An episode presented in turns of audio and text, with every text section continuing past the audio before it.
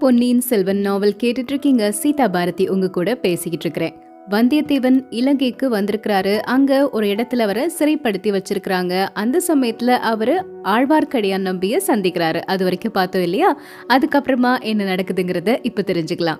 அத்தியாயம் இருபத்தி ஆறு ரத்தம் கேட்ட கத்தி. ஆழ்வார்க்கடியான் நம்பி இங்க எப்படி வந்து சேர்ந்தாரு? எதுக்காக வந்திருக்கிறாரு? அப்படின்னு வந்தியத்தேவன் யோசிச்சுக்கிட்டே இருந்தாரு. திடீர்னு பார்க்கும்போது அவர் முன்னாடி வந்து நிற்கிறாரு ஆழ்வார்க்கடியார் நம்பி. என்ன வேடிக்கையை சொல்றது? கொஞ்ச நேரத்துக்கு முன்னாடி தான் உங்களை பத்தி நினைச்சிட்டு இருந்தேன். நிமிந்து பார்த்தா நீங்களே சுவரேறி குதிச்சு வர்றீங்க.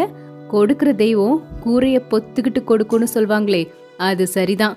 அப்படின்னு சொல்றாரு வந்தியத்தேவன். அப்புறம் அவங்க ரெண்டு பேரும் பேசிக்கிறாங்க. வந்தியத்தேவன் அந்த பல்லக்குல பழுவூர் இளையராணிய சந்திச்சது அவங்களுடைய முத்திரை மோதிரத்தை வாங்கினது அதை வச்சு அரண்மனைக்குள்ள போனது இப்படி எல்லா கதையுமே சொல்றாரு. அந்த பழுவூர் இளையராணி கொடுத்த முத்திரை மோதிரத்தை வச்சுதான் அரண்மனைக்குள்ள நுழைஞ்சேன்.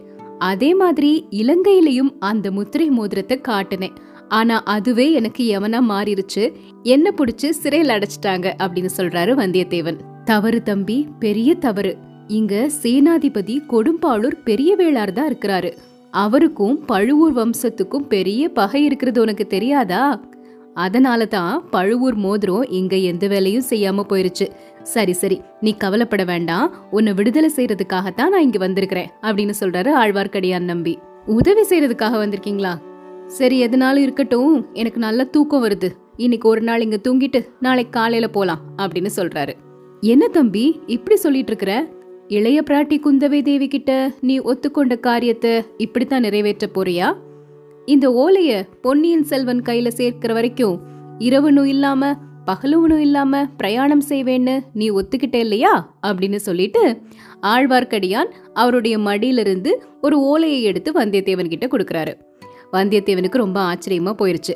இதுவரைக்கும் தன்னுடைய வாயை பிடுங்கி வஞ்சித்து ஏதாவது சொல்லி ஏமாத்த பார்த்துட்டு இருக்கிறாரு ஆழ்வார்க்கடியான் அப்படிதான் வந்தியத்தேவன் நினைச்சிட்டு இருந்தாரு இப்போ அந்த எண்ணம் அப்படியே மாறிடுச்சு இந்த ஓலை உங்ககிட்ட எப்படி வந்தது? அப்படின்னு கேக்குறாரு. சேனாதிபதி தான் கொடுத்தாரு. இந்தா இந்த பழுவூர் பனை லட்சினை மோதிரத்தையும் திருப்பி கொடுக்க சொன்னாரு. உனக்கு எப்போ இஷ்டமோ அப்ப பிரயாணம் புறப்படலாம் அப்படின்னு சொல்றாரு. சரி இளவரசர் இப்போ எங்க இருக்காருன்னு தெரியுமா? அப்படின்னு கேக்குறாரு. அது யாருக்கும் தெரியாது தம்பி. அனுராதபுரத்துல இருந்து மலை நாட்டுக்கு போயிருக்கிறாரு. தேடி தான் கண்டுபிடிக்கணும். உன்னோட வழி காட்டிட்டு போகும்படி சேனாதிபதி எனக்கு கட்டளையிட்டு இருக்கிறாரு அதனால நீ விரும்பினா நானும் உன் கூட வர்றேன் அப்படின்னு சொல்றாரு ஆழ்வார்க்கடியான். சரி போலாம்.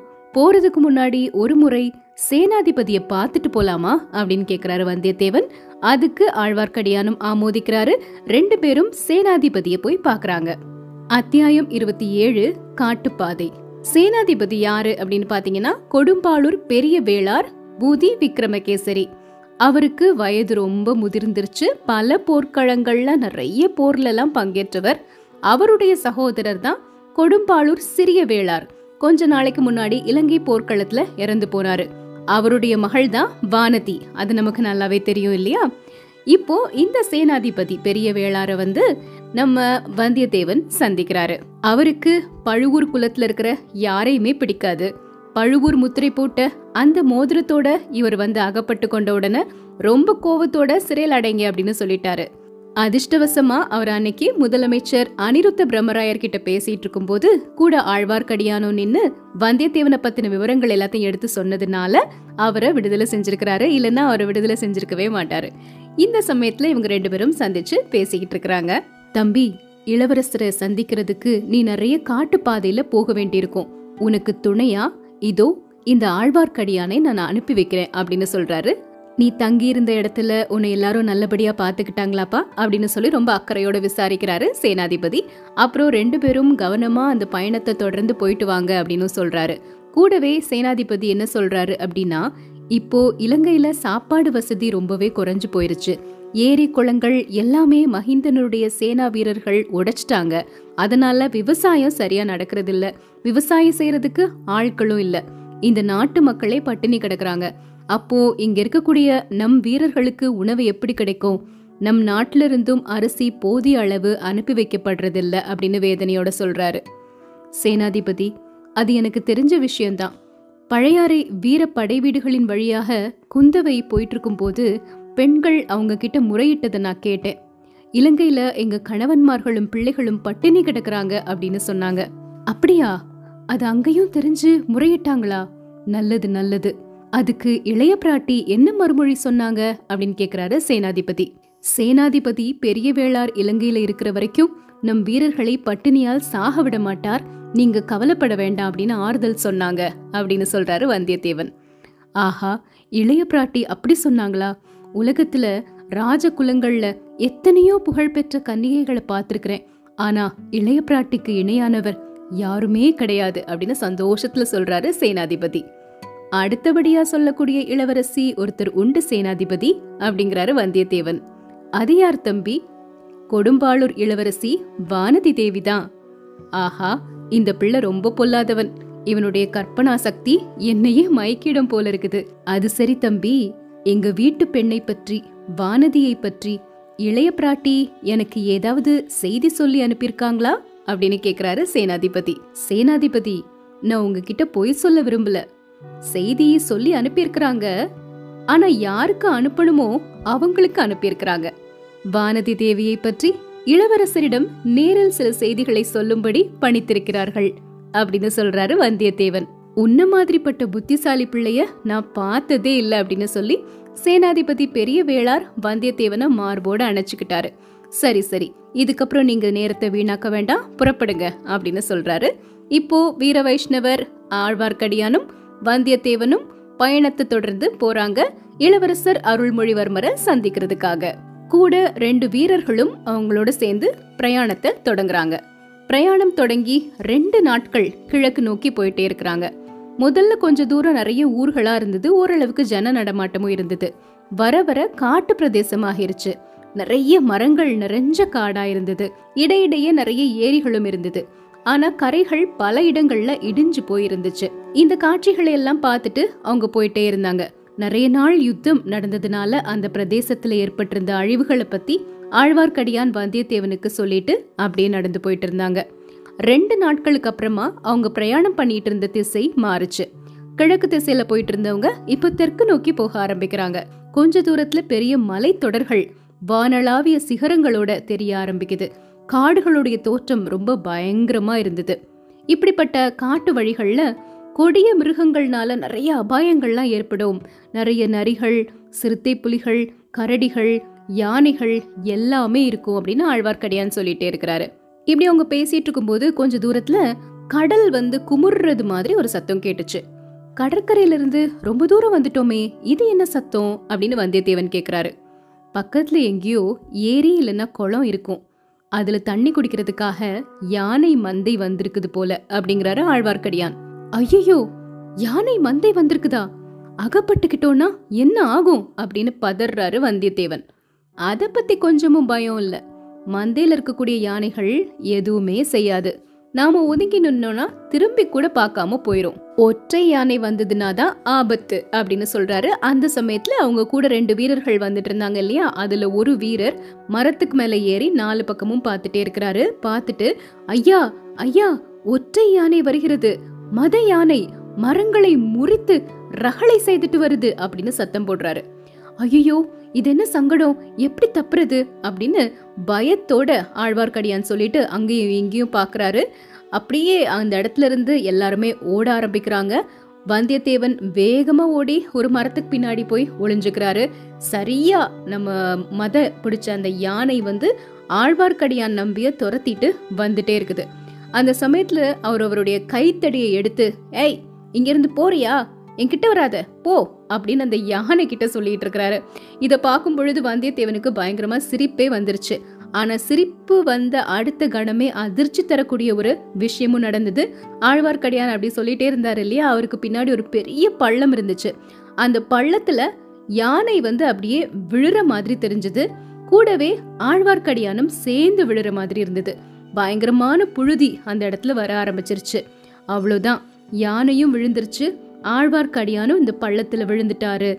இதுக்கப்புறம் என்ன ஆகும்? ரெண்டு பேருமே செத்து போயிருப்பாங்க அப்படின்னு சொல்லிட்டு வந்தியத்தேவன் அந்த புழுதியெல்லாம் கொஞ்சம் மறைஞ்சதுக்கு அப்புறமா கிட்ட வந்து அப்படியே எட்டி பார்க்குறாரு. யானை அந்த பழத்துக்குள்ள ஆழத்துல விழுந்துருச்சு.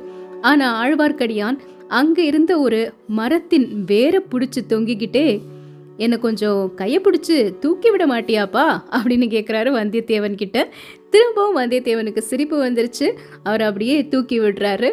அப்புறம் எல்லாரும் பக்கத்துல இருந்து சொல்றாங்க யானை வந்து இங்க செத்து போயிருச்சு. அதனால நிறைய மிருகங்கள் இந்த யானையை சாப்பிட்றதுக்காக வரும். இங்க நம்ம நிக்கிறது அவ்வளோ நல்லது இல்லை அப்படின்னு சொல்லிட்டு திரும்பவும் அவங்க பயணத்தை புறப்பட்டு போயிட்டே இருக்கிறாங்க இளவரசரை சந்திக்கிறதுக்காக. அவங்க நடந்து நடந்து வந்து அனுராதபுரத்துல இருந்து சிம்மகிரிக்கு போகக்கூடிய ராஜபாட்டையில வந்து சேர்ந்திருக்கிறாங்க. ராஜபாட்டை வழியா முதல்ல நம்ம சுகமா வந்திருக்கலாமே. எதுக்காக காட்டு வழியா வந்தோம் அப்படின்னு கேக்குறாரு வந்தியத்தேவன். ராஜபாட்டையில் நம்ம வந்திருந்தோம்னா நூறு இடத்துல நம்மளை நிறுத்தி சோதனை செஞ்சுருப்பாங்க. அனுராதபுரத்தில் அடியோட நிறுத்தி போட்டிருப்பாங்க. யாரை தேடி வர்றோமோ அவர் சிம்மகிரி பக்கம் போயிருக்கிறாரு. அதனால தான் குறுக்கு வழியில வந்தேன் அப்படின்னு சொல்றாரு ஆழ்வார்க்கடியான். இப்போ ராஜபாட்டையினுடைய ரெண்டு பக்கத்துலயும் பார்க்கும்போது நிறைய வீடுகள் கிராமங்கள் கடை வீதிகள் கொல்லர் தச்சர் பட்டறைகள் இதெல்லாமே இருந்துட்டு இருக்குது. போர் வீரர்கள் அங்கேயும் இங்கேயும் குறுக்கும் நெருக்குமா போயிட்டே இருக்கிறாங்க. இந்த பக்கத்துல வசிக்கக்கூடிய ஜனங்கள்லாம் யாரு? அப்படின்னு கேக்குறாரு வந்தியத்தேவன். பெரும்பாலும் சிங்களத்தார்கள் தான். பொன்னியின் செல்வன் இங்க வந்ததுக்கு அப்புறம் யுத்தத்தின் போக்கே மாறிடுச்சு சோழ வீரர்களுக்கும் மஹிந்தனுடைய வீரர்களுக்கும் தான் சண்டை. அதாவது போர்க்களத்துல எதிர்படும் போது மட்டும்தான். மற்றபடி குடிகளுக்கு எந்த ஒரு கஷ்டமுமே கிடையாது. புத்த குருமார்களுக்கு ஒரே கொண்டாட்டம். அனுராதபுரத்துல இடிந்து போன புத்த விகாரங்களை எல்லாம் நம்ம இளவரசர் திரும்ப புதுப்பித்து கட்டும்படி கட்டளையிட்டு இருக்கிறாரு தம்பி பொன்னியின் செல்வர் கிட்ட ஏதோ ஒரு சக்தி இருக்குது. அவருக்கு பின்னாடி யார் அவரை பத்தி என்ன குறை சொன்னாலும் எதிரில் அவரை பார்த்ததும் அப்படியே மயங்கி போய் நின்னுருவாங்க.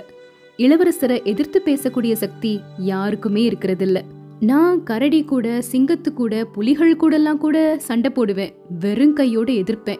ஆனா பொன்னியின் செல்வர் முன்னாடி நேருக்கு நேர நிக்கும்போது என்னோட தைரியம் எல்லாம் எங்கேயோ போயிருது. நெஞ்சு அப்படியே நெகிழ்ந்துருது. தொண்டை அடைச்சுக்குது. வாயிலிருந்து ஒரு வார்த்தை வெளிவர்றதே ரொம்ப கஷ்டமா மாறிடுது. இப்படிப்பட்டவரை ஆளக்கூடிய சக்தி ஒரே ஒருத்தங்களுக்கு தான் இருக்குது அப்படிங்கிறாரு ஆழ்வார்க்கடியான். அப்படியா? அது யாருக்கு இருக்கு? அது உலகத்துக்கே தெரிஞ்ச விஷயம் தானே உனக்கு தெரியாதா? இளைய பிராட்டிய பத்தி தான் சொல்றேன். குந்தவை தேவியின் வாக்கு தான் அவருக்கு வேத வாக்கு. அந்த சமயத்துல அங்க நிறைய குதிரைகள் வேகமா ஓடி வர்ற மாதிரி இருந்தது. சூறாவளி காத்து மாதிரி புழுதியை கிளப்பிட்டு அந்த குதிரைகள் மின்னல் வேகத்துல போயிட்டே இருந்தது. அந்த குதிரைகளுக்கு மேல இருந்தவங்கள ஒருத்தருடைய முகத்தை வந்தியத்தேவன் நல்லா பாக்குறாரு. பார்த்த உடனே ஆஹா இது பார்த்திபேந்திரவர்மன் மாதிரில இருக்குது. காஞ்சியில் உள்ள இளவரசர் ஆதித்த கரிகாலரின் அந்தரங்க நண்பன் அல்லவா இவன்? இவன் இங்க எதுக்காக வந்துட்டு போறான்? அப்படின்னு யோசிக்கிறாரு. திடீர்னு வேகமா போயிட்டு இருந்த அந்த குதிரைகள் அப்படியே நின்னுருச்சு. அப்புறம் வந்தியத்தேவனும் ஆழ்வார்க்கடியானும் நின்னுட்டு இருந்த அந்த பக்கம் நோக்கி திரும்பி அந்த குதிரைகள் வர ஆரம்பிச்சது. முன்னாடி வந்துட்டு இருந்த குதிரையில இருந்தவர் வந்தியத்தேவன் நினைச்ச மாதிரியே பார்த்திபேந்திர பல்லவன் தான். வந்தியத்தேவனை உத்து பார்த்துட்டு இது என்னப்பா? நீ இங்க எப்படி வந்து சேர்ந்த? தஞ்சாவூர்ல இருந்து நீ மாயமா மறைஞ்சிட்ட அப்படின்னு சொன்னாங்களே. உன்னை பழுவேட்டரையர்கள் தீர்த்து கட்டியிருப்பாங்கன்னு நினைச்சேன் அப்படிங்கிறாரு. பழுவேட்டரையர்களால் என்ன அவ்வளோ எளிதில் தீர்த்து கட்ட முடியுமா? நாம் பழைய வானர் குலத்தை சேர்ந்தவன் அல்லவா? அப்படிங்கிறாரு வந்தியத்தேவன். ஆமா ஆமா. எப்படியாவது உயிரை காப்பாத்திட்டு தப்பி பிழைக்கிறதுல உனக்கு இணை வேற யாருமே கிடையாது அப்படின்னு சொல்றாரு பார்த்திபேந்திரன். சரி இளவரசர் உன்கிட்ட ஒப்படைச்ச காரியம் என்னாச்சு? அப்படின்னு திரும்பவும் கேட்கிறாரு செய்து முடித்து விட்டேன் ஐயா. சக்கரவர்த்தி கிட்ட கொடுக்கும்படி பணித்த ஓலையை சக்கரவர்த்திட்ட கொடுத்துட்டேன். இளைய பிராட்டி கிட்ட கொடுக்க சொன்ன ஓலையை அவங்க கிட்ட கொடுத்துட்டேன். அப்புறம் இங்க எதுக்காக வந்திருக்கிற? இலங்கைய பார்க்கணும்னு ஆசையா இருந்தது. அதனால இந்த வைஷ்ணவரோட சேர்ந்து வந்தேன். இவங்க பேசிட்டு இருக்கும்போது ஆழ்வார்க்கடியான் பார்த்திபேந்திரன் கூட வந்த ஆட்கள் எல்லாம் அப்படி கூர்ந்து பார்த்துட்டே இருந்தாரு. அப்புறம் அவங்க எல்லாருமே குதிரைகளை திருப்பிட்டு போனதுக்கு அப்புறமா வந்தியத்தேவனை பார்த்து தம்பி பார்த்திபேந்திரன் கூட வந்திருந்த அந்த மத்த மூணு ஆட்களையும் பாத்தியா அவங்கள யாரையாவது உனக்கு முன்னாடி தெரியுமா? அப்படின்னு கேக்குறாரு. இல்லையே நான் பார்த்ததே இல்லையே அப்படின்னு சொல்றாரு வந்தியத்தேவன். ஆமா நீ பார்த்திருக்க முடியாதுதான். அவங்கள ரெண்டு பேரை நான் பார்த்திருக்கிறேன். திருப்புறம்பயம் பள்ளிப்படையில நள்ளிரவுல பார்த்தேன். அப்பா என்ன பயங்கரமான சபதம் எடுத்துக்கிட்டாங்க அப்படின்னு சொன்ன உடனேயே ஆழ்வார்க்கடியானுடைய உடம்பு முழுவதும் நடுங்க ஆரம்பிச்சிருச்சு. அப்படி என்ன பயங்கரமான சபதம் எடுத்துக்கிட்டாங்க அப்படின்னு கேக்குறாரு வந்தியத்தேவன். சோழர் குலமே இந்த உலகத்துல இல்லாம அழிஞ்சு போகணும் அப்படின்னு சபதம் எடுத்துக்கிட்டாங்க. ஐயோ ஆமாப்பா. ஆனா இவங்க எப்படி நமக்கு முன்னாடி இங்க வந்து சேர்ந்தாங்க? இந்த முரட்டு பல்லவனை இவங்க எப்படி பிடிச்சுக்கிட்டாங்க? அப்படின்னு கேக்குறாரு வந்தியத்தேவன். திடீர்னு அவருக்கு கோடிக்கரையில அவர் கேள்விப்பட்ட ஒரு விஷயம் ஞாபகத்துக்கு வருது. கோடிக்கரை அவர் வர்றதுக்கு முந்தின நாள் ரெண்டு பேர் அவசர அவசரமா இலங்கை தீவுக்கு போனாங்க. பூங்குழலியின் அண்ணன் அவங்கள படகுல ஏற்றி கூட்டிட்டு போனாரு அப்படின்லாம் கேள்விப்பட்டார் கேள்விப்பட்டாரு இல்லையா? இவங்க தான் அந்த இரண்டு பேரா இருப்பாங்களோ? அப்படின்னா பார்த்திபேந்திரனுக்கும் இவங்களுக்கும் என்ன சம்மந்தம் இருக்க முடியும்? அப்படின்னு பயங்கரமா யோசிச்சுக்கிட்டே இருக்கிறாரு. இதுக்கப்புறமா என்ன நடக்குது? நாளைக்கு தெரிஞ்சுக்கலாம்.